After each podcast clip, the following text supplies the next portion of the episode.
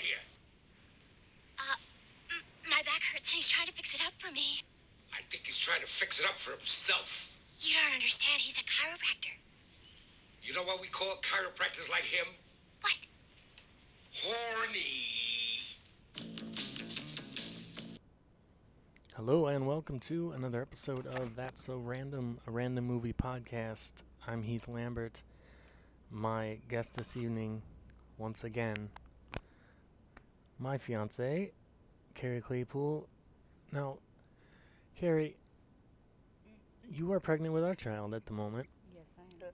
Come May, early May, you will be, go through the torture of childbirth. and will making you watch this movie still be the worst thing I've ever done to you? no. What? No. oh man. Had me watch worse movies. Uh, maybe. I don't know. It's the uh, the Happy Hooker Goes to Washington from 1977. So, I did a slight bit of research going into this. These are the series of films. There's three of them. There's the Happy Hooker, Happy Hooker Goes to Washington, Happy Hooker Goes Hollywood. Played by a different actress in all three movies. Lynn Redgrave played her in the first one. Um, and also apparently, I did not watch them, but also apparently very different from this movie style of comedy wise. Which I would hope, because I would, if you made one movie that was like this, how did you ever get a chance to make a second one? Um, it's also based on a real woman. Xavier Hollander was like a sort of famous madam turned author in the 70s, and these are I had no idea. a comedic take on.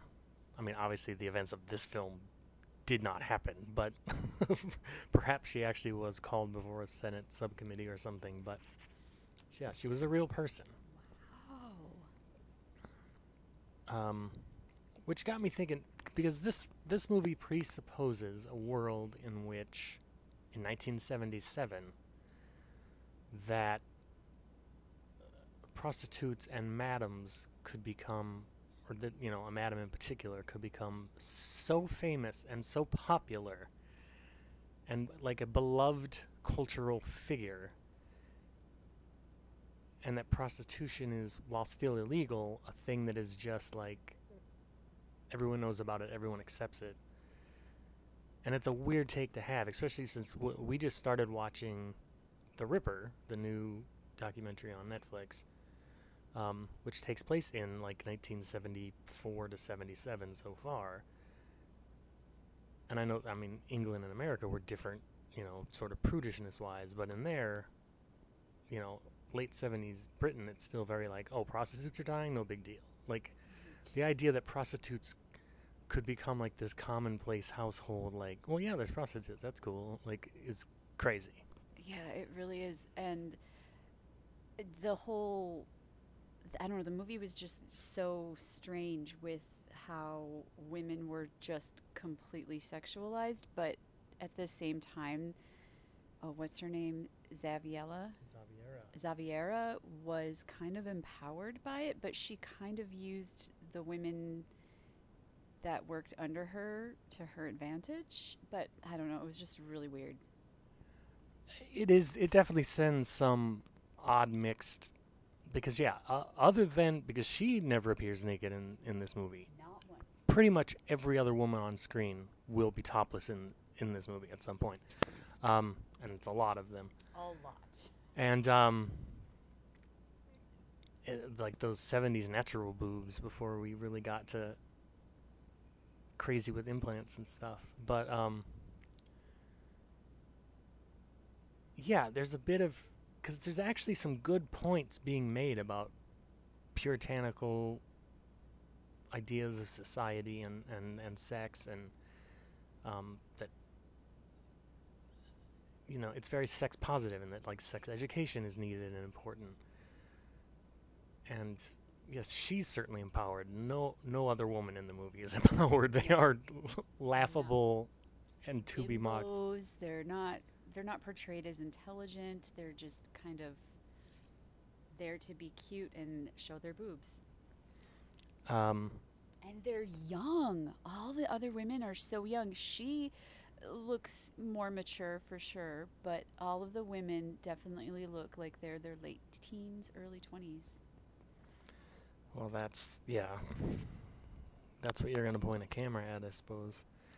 But it, but yeah, all of those sort of good points and good ideas are buried under layer after layer of just ridiculous.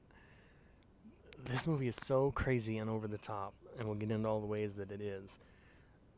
First two signs of trouble right out of the gate. Immediately, Cannon Films logo, which you're not quite as up on this stuff, but a lot of people listening to this will know. If you saw the Cannon Film Group logo, you knew. Uh oh, because they were notorious. There's documentaries about it and everything, of how notorious the Cannon Group was for making movies on the cheap and movies on the not very good, and they were responsible for a lot of high-profile stinkers like Superman 4, Masters of the Universe. Anything they touched turned to shit, basically. Um, second sign of trouble is this film is so forgotten and unloved and uncared for that they didn't even bother to fix the aspect ratio. Like everything is very stretched out as if it were like the difference between scope or flat when you project it. Like on your TV, usually, you know, things are remastered or reset in a way so that it fills the screen properly. But this has big blank space on the sides, and then the middle square that you're watching is very stretched out. Everyone's taller than they should. Like, so they didn't even bother to fix that because there's no one to care. no one but us, apparently. Um, yeah. So we open with the scene from the clip I played at the beginning. We're in the Senate building in Washington D.C. There's a maid who walks in on a couple, a senator and and a lady of the night in flagrante, and she runs, gets a security guard who runs in and makes his bad jokes. And um, He says, horny. horny. It's so. And what you're not seeing when you hear that clip is his face when he's like, it's everyone, the senators especially, they must be like old cheesy Catskills comedians or something because they're all doing like whoa whoa whoa whoa and like with their like like they're cartoons who saw naked lady like it's so bananas the performances in this movie um, yeah, so now a candle, uh, a candle, a scandal has kicked off because the senator has been caught, and um, Linda. yes, Linda. Um, then we meet Xaviera Hollander, who's played by Joey Heatherton, um, and she, again, not not having seen the first movie, but what you gather is that she uh, immigrated here from the Netherlands, Holland, Hollander. So the name's a little on the nose. Um, and in the first movie was just a prostitute madam and rose through the ranks or ascended somehow. The beginning of this movie, she's world renowned, very popular, like a Dear Abby type. I don't know if she runs her own whole magazine or just has a column or what, but she's answering letters from people. And everything's a joke. Everything's a double entendre. Everything's a because like one of the letters is like, "Oh, I don't know. You know, I like going down on women and men. And does that make me bisexual?" And she's like, "Oh, it just makes you bilingual." And there's a bestiality joke in there too. Like it's very Surprising. well, yeah. And for 1977, again, I mean, there were probably a lot of sex comedies around at that time in a way that we don't have anymore and haven't for a long time. Because this would be like pre Porky's and stuff like that, which were all more, well, I was going to say male centered, but this is certainly a male gaze centered movie. But the degree of the things that they talk about, even for an R rated movie in 1977, I thought was crazy. Also, a see, and it was it's progressive in some ways, but then totally regressive in. in it's regressive in what you're seeing, but what they're saying is a bit progressive because it seems to be very pro homosexual, which is surprising for 1977. Very, yeah, very open minded and sex positive, but that's, uh, yeah, it's all buried under bad jokes and it's confusing. It's a confusing film. Yeah, film. it's definitely confusing, and the, and then uh, the fact that all the men are old and ugly, except for what was his name, Ward. Yeah, she is a lawyer played by George Hamilton, famous sex symbol of the 70s. And this is before, yeah, you don't you don't see it. I don't think he's good looking. I thought he had a face that looked like a donkey, but you know, Ooh, shots fired at George Hamilton. but this is back before he had tanned himself to an orange glow and looked like a traffic cone. Like this is back when he still had like a human skin tone. Um, we well we don't actually meet him yet, but yeah. Um, she's hanging out answering letters with sort of her staff. A waiter comes in who is like Borat before Borat. This guy, I don't know what he's doing, but he's like a Sacha Baron Cohen character. He comes in, oh, Mrs. Hollander, you wanted the food, like, and he's offering him. It's a crazy. I don't know what he's doing, but it's not of this planet. and we don't see him again, do we? Not at all. Yeah. It's a one note or a one little quick joke where he comes in and offers them some food or something, and they chase him out. And he does like a weird like ah, tongue waggle. It's it's crazy. There's lots of tongue waggling in this movie. Um, then another madam that she knows from somewhere else comes in to tell Javiera, t- Javiera the story that Linda the hooker is missing, and that um, but the senator did get caught with her, and so it's setting off a Senate subcommittee on sexual excess that she's gonna get called to. testify. Yeah, she's got to testify. Um, then where do we go? Then she goes. Yeah, she must be like she must run a magazine or something because she then goes downstairs, and is sort of watching a photo shoot take place. The photographer of this photo shoot of this naked woman is Rip Taylor, who, again for youngins, you probably don't know who that is, but he was a staple of stuff in the 70s and 80s, particularly game shows he appeared on a lot. He's a flamboyantly gay man who f- throws glitter and confetti around everywhere he goes and acts crazy. And yeah, he's playing the photographer, doing his thing way over the top. And all this stuff is supposed to be funny. There's a couple actual laughs throughout the movie, but most of it is just so cringe and rolling your eyes. like When she when she's got to go to the I can't remember exactly where this fell because I didn't take great notes. But when they were talking about how the Senate subcommittee could result in a sex prohibition, she says bathtub sex. Yeah, prohibition, bathtub. Yeah, that's a pretty good. And that That's one, not- that one made me legitimately laugh. So That's not bad.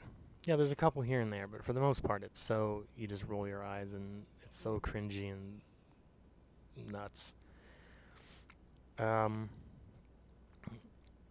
Now she's in her, I guess, apartment or whatever, doing paperwork and taking calls while an orgy is happening behind her. yeah, Like, no big deal. I guess for her, it's no big deal.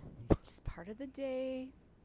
but I guess she hosts them in her place, and she, but she's not partaking. She's above it all, I guess.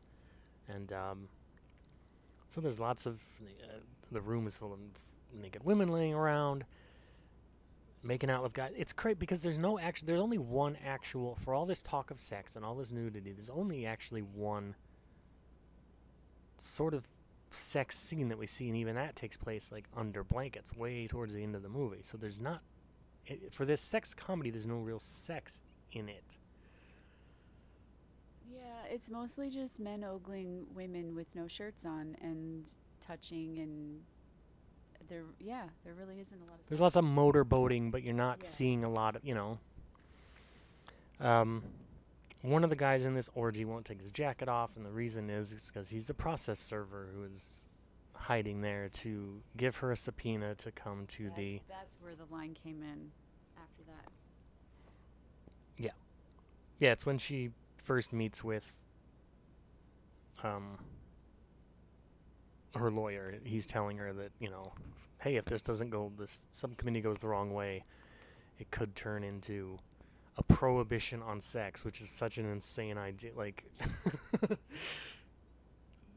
like in 1970s it's cuz it's so yeah, and it's it's poking fun at at these yeah, again, these puritanical ideas, but the idea that it could lead to a nationwide prohibition on the act of sex is so silly. It's too far out. but those are the stakes. Excuse me. Um, now they're at the airport, and he, and again, progressive and regressive in the same scene. It goes from normalizing homosexuality. She's talking to this older lady in front of her in line at the airport, and the old lady's like, "Oh, my son runs the the gay something in Brooklyn or somewhere, and she's proud of him and happy." And it seems like the movie's like, "Well, this isn't weird at all. This is cool." And then this um, woman immediately launches into, "And that's my son. My daughter's married to a Puerto Rican. His job is being on welfare, and." All it's getting money from all the kids from all it's like his seven other wives. So it goes from like surprisingly homo friendly to crazy racist on a dime it turns Yeah, it, that was kind of uh, definitely whiplash. the they can't help themselves the flight that they're on is bj769 which is like you're laughing right now though so i guess that's a good joke because it just made Oh, you laugh you didn't notice it. I didn't notice it till just now. That's pretty dumb um th- there's one of the f- few Airport. The airport search was interesting because didn't they search her, but then she's like, "Aren't you going to search him?" And they're like, "No." Yeah, that's a that's a pretty good joke. The the security because again, everywhere she goes, someone people know her. Like the security guard, the guy who's gonna uh, metal detect her with the metal detector wand, is getting all flushed. Like, oh, Miss Hollander, I, it's nice to meet you. We're you know, and trying to trying to chit chat her while he's wanding her Yeah. and really getting like out of sorts about it. And she walks away, and George Hamilton comes up, and he's like, "Don't you want to check me?" And he's like, "No, sir, couldn't be bothered." That's kind of funny. Um, George Hamilton goes outside, and this made me laugh. There's an old lady in a wheelchair sitting in the crosswalk with like no one around her. So he sets his stuff down, pushes her, nice guy that he is, the rest of the way across the crosswalk, goes back to pick up his stuff, and as he's coming back across the crosswalk, there's a cop pushing the old lady back the way he came from, as if like she was supposed to be over there and he took her the wrong way, which kind of made me laugh. So there's these little moments that are like, all right, that's that's okay. But for the most part, this movie feels like the beginning feels like an actual movie. Once we get to the Senate subcommittee meeting and this sort of trial that's going on, um, is when the movie completely falls apart and feels like it's a series of skits that someone came up with and they crammed into the shallow plot of this movie. That's a really good observation because it felt disjointed at that point, but I hadn't thought of an explanation like that. Um, Javier is still in the airport. She meets the senior swingers, this old couple that comes up and are asking her sex. But again, she's like instantly recognizable by even the elderly who are like, oh my god, it's Javier. It's Javier Hollander. We have to ask her sex questions. Because there's now there's swinger parties at their old folks' home, and it's like, what world is this? This fantasy world that you're you've created for this movie? And then does it carry on into I'm not to watch it, but does it carry on into then the third film that has a different actress? Is it the same atmosphere of like, this is how the world is, this strange dystopian sex future? I don't, I don't know. And they're Miss Goodbody. That's what I have down next. Miss Goodbody, the court stenographer. oh yeah, the senator's secretary who's before that they're in the, they're in the limo from the airport to the hotel or wherever they're staying, um, in Washington D.C. And this is where they're having a conversation that has good points about the Purit- Puritanism and lack of sex ed. Where you know she's like, not all the letters that I get are like funny jokes. Check out these other letters I got, and one is like. A, a, someone who's still their mother is telling them that like if you masturbate you'll go blind. And she's like, "Peop- this is stupid that people don't know know this. People need to be edu- educated on this stuff, and and she's right. Like that's a good point she's making, and it's why sex positivity and you know stuff is useful and is helpful, and not this abstinence only sex, you know, nonsense like that. But it's these quick little scenes in between these moments of preposterous comedy. Slapstick, but not. I don't know.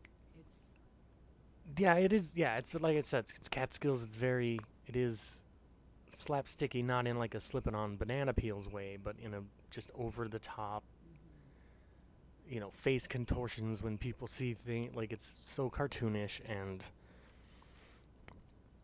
so that's all buried and covering up any sort of good points that it has to make. Uh, so she's at the first day of the Senate subcommittee. Miss Goodbody's shirt pops open because we can't have a scene without boobs in it. Well, there's a, yeah, there's a meeting. All the the senators are sort of have a meeting before the. I misspoke. Before the subcommittee is going to start. Um, the head one, Rollins, I think, is played by David White, who was Larry Tate on Bewitched. And the other one is Ray Walston, who was in a ton of stuff. He's in Stephen King's The Stand, the original one, not this new one. Um,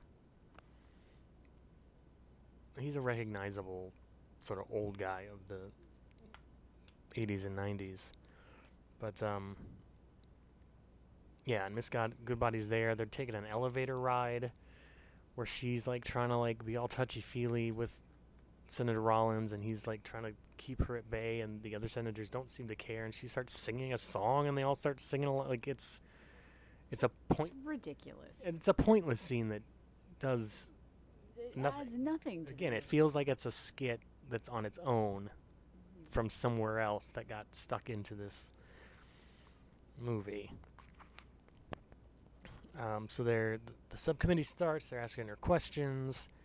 They're trying to gotcha catch her with stuff and it's like oh the the captain of the vice police came to your apartment and you didn't get in any trouble and he left with like thinking that she's paying off officials or whatever.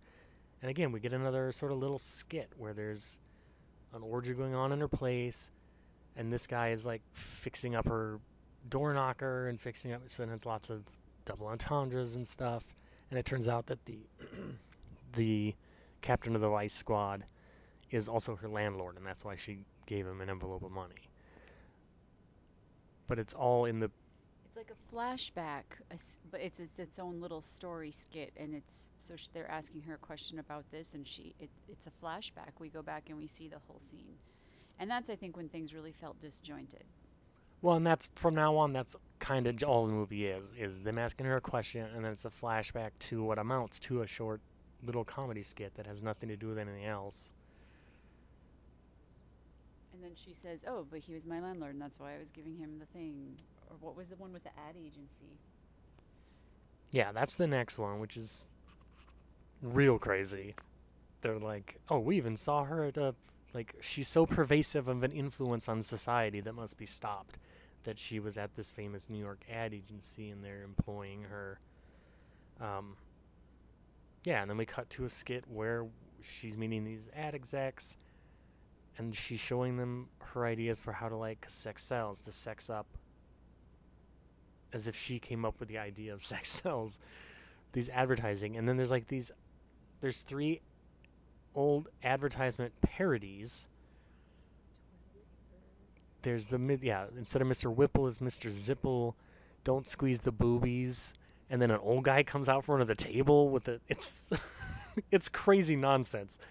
And then it's mountie the quicker sucker upper and what about there was the Nine Lives cat that was famous back then, and it's just a guy dressed like a cat, and he's like, "Ooh, nine wives," and he has nine. There's nine naked ladies there dressed like cats. Yeah, I remember that one now.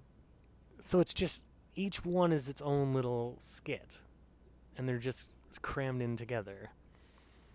And they're also nothing that they're things that wouldn't even be on TV now, let alone in 1977. There's no chance these would ever air. so it's such a ridiculous world that it's positing. After after that flashback, between that flashback and the next flashback about the tennis pro, which is also doesn't really add up. Yeah. Um, there's what appears to be because you cannot imagine where the plot of this movie is going, and so you would never see it coming. But it it's what appears to be just a random cameo by Billy Barty. Billy Barty, for those who don't know, was like before Warwick Davis, he was like the little person in Hollywood. He was like the guy. You know him. He was the older wizard guy on Willow. He was in. I mean, he was in a ton of stuff, and he's got a really unique sort of high voice. And um,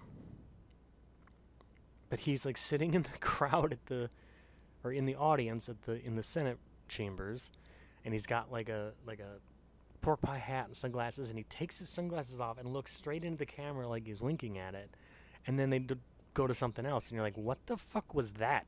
Why did we just have a, have a random Billy Barty cameo? Like it's so crazy. But he comes back. Oh, She sure does. But because you cannot, your brain can't even comprehend what's about to happen with him, so you have to assume that it, it's just an uh, weird cameo like Rip Taylor was. Um, yeah, then there's a little, again, a skit. It's a flashback, but it's just a skit about a, a tennis pro who's going to seduce, who's also a hooker.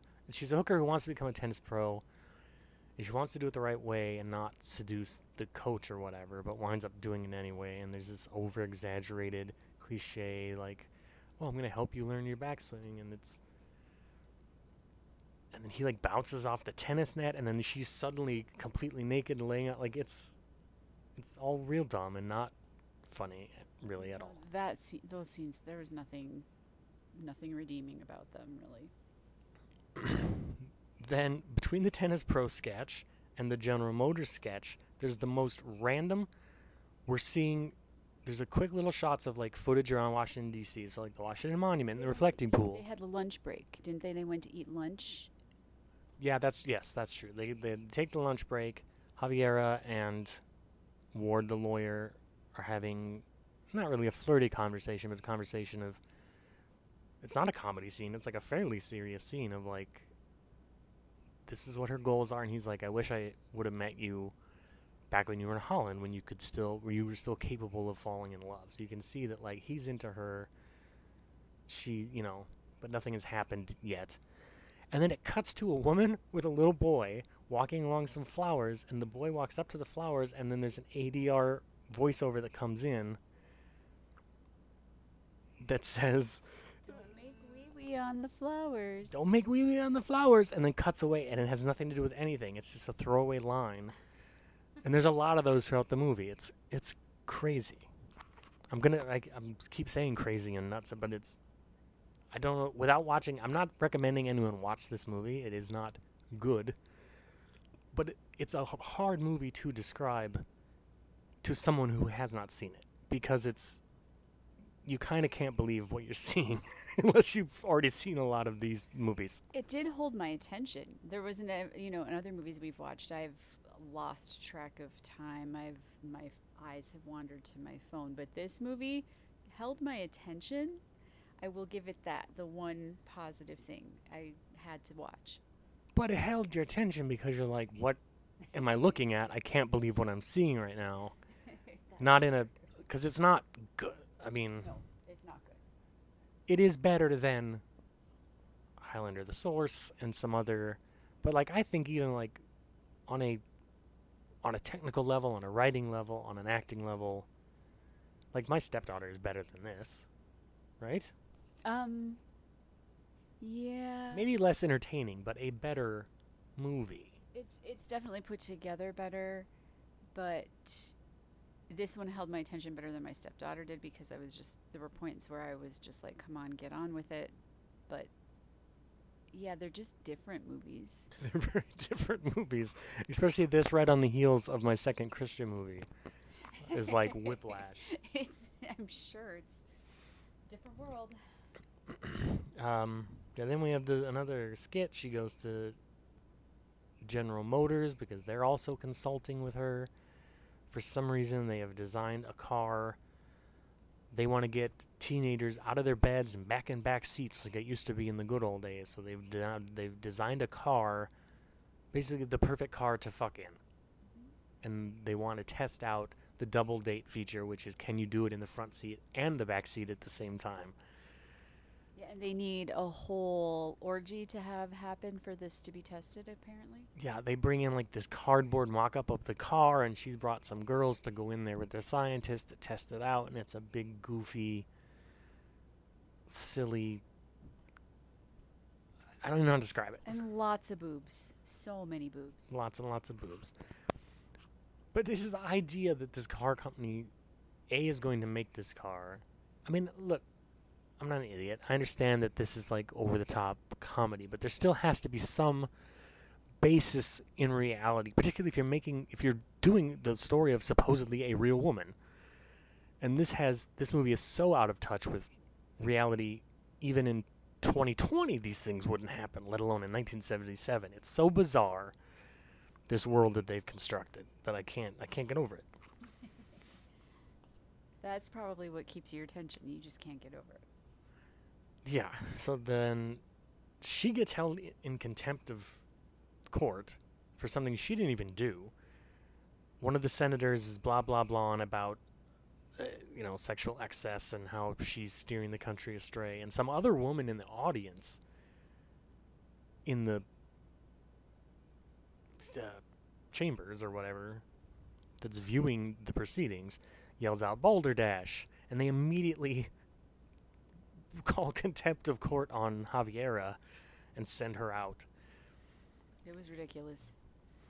Um, but so then then that leads to she gets like strong armed into this room by these two like muscle guys, no, not muscle guys, but like two guys who like forcibly pick her up and she's kicking and screaming and shove her into this room where Billy Barty is in like a trench coat, sunglasses, and the pork pie hat. Because it turns out that wasn't a random cameo. He is the world's most conspicuous CIA agent. I mean, look, God bless little people, but they don't make good spies because, You notice them. They're not. It, yeah, they can hide in a cupboard, but until then, you can't walk in a room and not see that there's somebody of that size. you stand out like a tiny sore thumb, a sore pinky. I don't know. So that's a crazy idea. Crazier still, he takes her down this elevator into this secret underground weapons museum or something where all of the things the CIA is not allowed to use anymore is stored. And we get like this four minute long, it's a sketch, it's a skit, and it, it's completely separate from everything where he's showing, oh, you want this chocolate bar? And he throws it in the garbage can and it explodes, and he's throwing things that are knocking holes in the walls, and he's showing her all these stupid weapons, and it all looks cheap.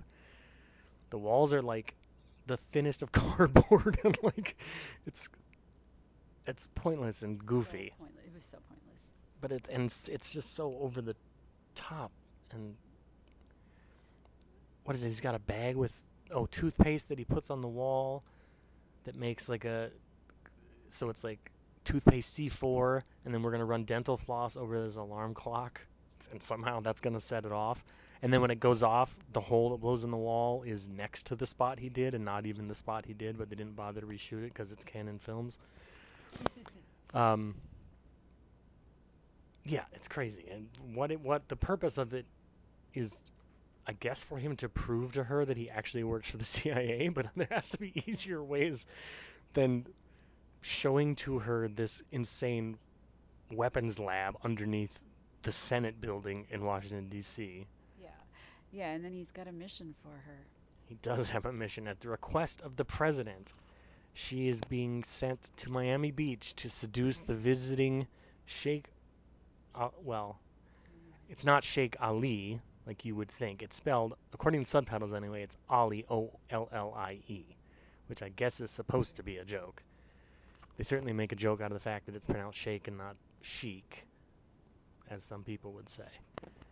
Um, but yeah, she's so she's being sent at the request of the president to seduce this guy to make him miss a meeting because all of these terrorist leaders are getting together to plan a war that the CIA can't afford to fight in. So they, if he misses this meeting, the whole thing falls apart and everything will be fine. So now this woman is in charge of like saving the world. Now that's the stakes of this thing have gone from, and since she's like they're not going to explain away her being missing from Washington D.C. during this time, but since she's in contempt anyway, there's a break in the proceedings, so they have this window of opportunity for her to go Seduce the shake. or whatever. Um, yeah, and she goes and meets the Shake at the pool, and there's a whole joke about, oh, Shake, and so she tries to shake his hand. He's like, no, Shake, it's pronounced Shake, not Chic, and all that. And this this guy, here's the height, or maybe the depth of. I'm not gonna attempt an impression. I would almost say watch the movie just for this because it is the most batshit crazy performance from an actor maybe that I have ever seen. Yeah, it's ridiculous. It's so I don't know what this guy was going for. It's not even that it's like a racist caricature or something, but just the voice he's doing and the things he's doing with his face. They go to a Jewish deli, which is I And, and I wrote down in my notes, shake eating is gross. yeah, he's doing a thing where while he's talking, he's shoving food in his mouth and he's laughing and there's food falling out of his mouth and it's gross and crazy. Oh, it was disgusting. But he like he be, is behaving like no human being who has ever lived has behaved in public. Like it's a child wouldn't act this way. But yeah, the things he does, the things he says, his voice, it's all insane. It's insane. It's it's way over the top. Um, yes, I go to Jewish deli, which I, I guess is supposed to be a funny joke because you had this, you know, Arab like sheikh, you know, this oil has his own Arab country, and he loves Jewish deli food. Like that's the thing. It's like, oh, I see why they're the chosen people. Ooh, he's eating a Reuben Sam, all this stuff, and like, but he's just cramming in his mouth, and it's falling out, and it's it's bananas. He, but she seduces him, convinces him that like, no, you know, we got time before the meeting. Come away with me. And there's a lot of, um, again, it's just double entendres and jokes. Um. So they're back at his hotel room. She orders room service. She orders twelve dozen oysters, a bike pump, a shoelace with knots in it, melted butter, and rubber gloves. And it's this whole setup for her basically and again, we don't see any of it, but it's kind of the only sex that happens in the movie. And it's all under this blanket, but it's and it's him reacting crazy, like like, acting crazy. Yeah, because she's definitely doing things to him under the blanket. Yeah, whatever she's she's putting on a clinic because she's the greatest, and whatever she's doing turns him around completely. So he doesn't mind missing the meeting. Not only that, he's like, "Oh, you should come and be my lead wife. Forget that. I'll hi- I'll fire all my other wives. I'm going to give away all my money to the people of my country." So she's brought peace to the Middle East by, by being so good at this kinky tray of stuff she ordered. So we see the meeting that he's missing about to happen. We see a bunch of guys with turbans come out to get in a limo, and one of the guys, inexplicably, is wearing jean shorts and no shirt. But everyone else is in business like business suits, like three piece suits. Is he the only man with no shirt on in the whole movie? Uh, there, there was a couple guy. No, at the orgy, because the one guy it was weird that the process server had a jacket on. That's right. I remember now. but but I don't I don't know why there's like five guys in business suits and then one guy getting the limo with them who's has no shirt on and jean shorts and a turban like he's part of this meeting. I don't know if that's supposed to be a joke or if if it is I don't get it. If it's not is they just they were missing shit we have six guys and only five costumes so we're gonna Just pretend no one will notice. I mean, it could be either either one. Uh, so Sheikh Ali introduces her to his harem, and one of the girls in the harem, or maybe like the main new girl in the harem, is the missing Linda, who. So we find out that Senator Rollins had her traded her, white slavery style, to the Sheikh in order for his help with things that the Senate wanted. Um, so now she has something on Rollins, which gives her the idea. I don't know why she didn't have it before, but it gives her the idea of, oh, there's probably dirt on all of these guys, so we're going to go and dig it up. Which isn't a scene in and of itself. Now we're just back at the Senate, and she starts rolling out. It's like, oh, you, Senator, what's his face? Do you recognize this girl? And then we cut to another skit, and they're all these harebrained, lame skits of what the senators are up to that they don't want anybody to know about. Yeah, it was that was, and it went. That part went kind of fast. Thank goodness. But they're also crazy. Like the Ray Walston one is he's there's a woman, there's the prostitute tied to the bed.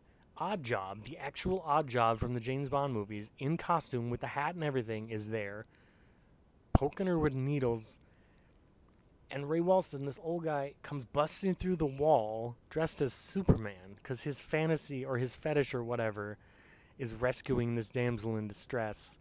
Then Oddjob throws the hat, it sticks in the wall and everything. And this old guy pushes Odd Oddjob through, like through a cardboard wall, Yeah. and it's just so crazy. And also, and it's this would have been before it's 1977, so this was before Cannon had the rights to Superman when they made Superman 4. So it's weirdly prophetic, but also. How did they get the rights from Warner Brothers? Because there's a Superman logo on the wall. He's wearing a Superman costume, not like a fake one, like with like a backward S or some kind of like it's a parody. Like it's a legit Superman logos all over this room and a Superman doll. Like, how did you get permission from Warner Brothers to include this in your movie? Or maybe they didn't care about that stuff back then. No, they must have. I don't know. But yeah, and he saves the girl, and she's like, "Oh, I, you know," and she's gonna pay him back with sex, and he's like, "I can't. I'm in love with Lois Lane," but she convinces him, and so that's what they have on him. Then, what was the second guy? I don't even remember. I didn't even write it down. the second guy is the um oh he's dressed as like a um like the british guys who invaded like india and stuff? I don't know what they're called but that that's the kind of uniform Like um, a, with colonial soldier. yeah it's not like a nazi uniform but it's yeah it's like the british colonial it's like the guys that the army at the end of indiana jones and the temple of doom that come and save it's those guys. He's dressed like that. Um and he's expecting a jewish princess to come and like humiliate him but it's not it's the one it's the one black prostitute and he yeah and she's like doing s&m stuff on him making him bark like a dog and whipping him with it so it's that's his predilection and then the last um, it's the Senator Crusoe, his thing is a woman covered in spaghetti. He's doing a crazy like, "Oh, mama, what are you making me for dinner?" And he's eating breadsticks all crazy, and this woman wheels in a uh, cart and takes a lid off the thing, and a woman comes out covered in spaghetti, and he's eating it off of her, and it's just so goofy. Yeah, And he was really eating it off of her too. Like and he's also doing the craziest sort of like the woo woo like wee wooga wooga like faces and stuff like it's so it's crazy it's nuts and that's and that's kind of just it when then she reveals like because the last guy's like oh you don't have anything on me because now the senator's like stop right, call it off call it off. We're done with the meeting now. We can't let this stuff get out. Let her win.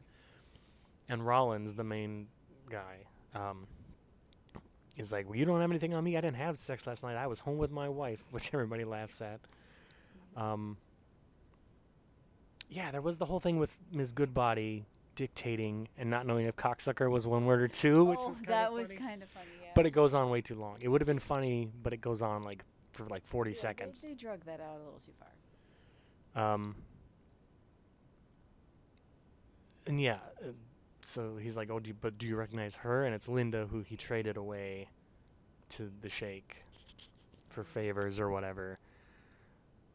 Um, The last thing I wrote. and that's it. We don't see any of the fall. Well, we don't see any of the fall. Then it has the Animal House ending, where it's like playing music and it's showing like Senator Senator Rollins went on to blah blah blah, and I'm I couldn't be bothered to write down any of what the stuff is, but like one guy moved off to the mountains and joined a whatever. So it's all the characters get their own little placard of you know Animal House style of what they did after the movie was over, and that's it.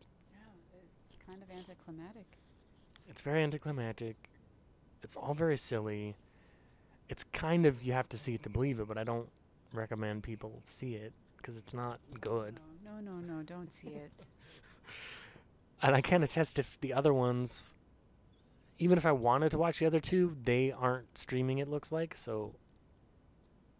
I'm, I'm not gonna go out of my way to watch the other two. Certainly, I'm not after seeing this. Like, if they're anything like this, I'm I'm I'm fine. I'm good without it. yeah, me too. Um, but they they don't make them like that anymore. That's for sure. Like I can't- Goodness. I can't believe they made them like that then, and also thank God they don't make them like that anymore. And again, you hear that a lot about oh, back in the you know late '70s, that was the prime time of movies. Like all these great movies. Yeah, a lot of great movies came out then, but also shit like this was coming out. So yeah, and this movie is just bizarre and uh, other adjectives like that. It's so we kind of burned through it really fast, but that's because There's, a there's not much plot there's not there's not much depth to it at all. Eh, because it's all just these skits glued together with this bare bones, overarching Senate subcommittee plot Right, and so many boobs. and so many boobs. It's true. To the point that look, I'm I'm a little red-blooded American male and all that. Like I like I like breasts. I was tired of seeing breasts by the end of this. It's like when I was when I was a maybe not a teenager, early 20s, when Girls Gone Wild first came out. I thought, well, this is cool. I'm gonna watch one of these. And five minutes into that garbage, I was like, well, I'm tired of boobs now. like I can't even finish watching this because I have nothing. you have nothing. I was gonna say something, but I'll save it. Okay. Yeah, it's all too much, and I can't decide if it's like it's trying to actually maybe say something about the you know puritanical all and all that, but it gets so lost in the everything that's the opposite of that, where you're just showing, you know, and it's so over the top and and it's also I feel like it's hard to. Is this the first comedy we've had on the show? It might, yeah, I, th- I think it is. Comedies are harder to. Well, I guess the Collywood movie was a comedy, quote unquote, and the World's Oldest Bridesmaid, sort of, kind of, maybe a comedy. It's like a chick flick comedy type. yeah. Yeah. But comedies are harder to make fun of because they're already being funny, or at least trying to be funny. It's one thing if it's something like my stepdaughter, where it's deadly serious and the humor comes from the fact that it's unintentionally funny. But when it's when a movie's trying to be funny, it's harder to like it's already poked the holes in itself. It makes it harder to talk about. So this is Yeah. this is gonna be for us lately. This is a pretty short episode, but I'm not gonna s- stretch it out just to hear myself talk. I probably already have been. Um, yeah, that's it. The Happy Hooker goes to Washington. I don't. I don't recommend it. Push my button. Yeah, push you. Tell me what to do. Yeah, I will push the button. The magic button that chooses at random something from everything that's streaming to decide what we're going to watch next week. And the answer is Point of Fear. Point of Fear. It's on Amazon Prime. What is this? Looks like a horror movie, maybe. That'll be a first. That'll be good. Well, okay, it won't be good. Like it looks like one of those movies, as there are many on Amazon. That's like a shoestring budget type shot on somebody's camcorder. Maybe. I guess we'll see. Yeah, Point of Fear from what year is this? 2008 I have. Well, yours says 2006. This says 2008. Early to mid aughts, anyway. I'm gonna go out on a limb and say there's probably a bunch of shitty nu metal in this movie because it's 2006 and or 2008. I don't want to. I'm not doing that kind of research. That's. I'll go into it fresh. Um, yeah, Point of Fear on Amazon Prime looks super cheap, and um, we'll see how that goes. That'll be the movie for next week. That's your homework if you choose to accept it. And I think that's it for us this week. Bye, Carrie. Bye, guys.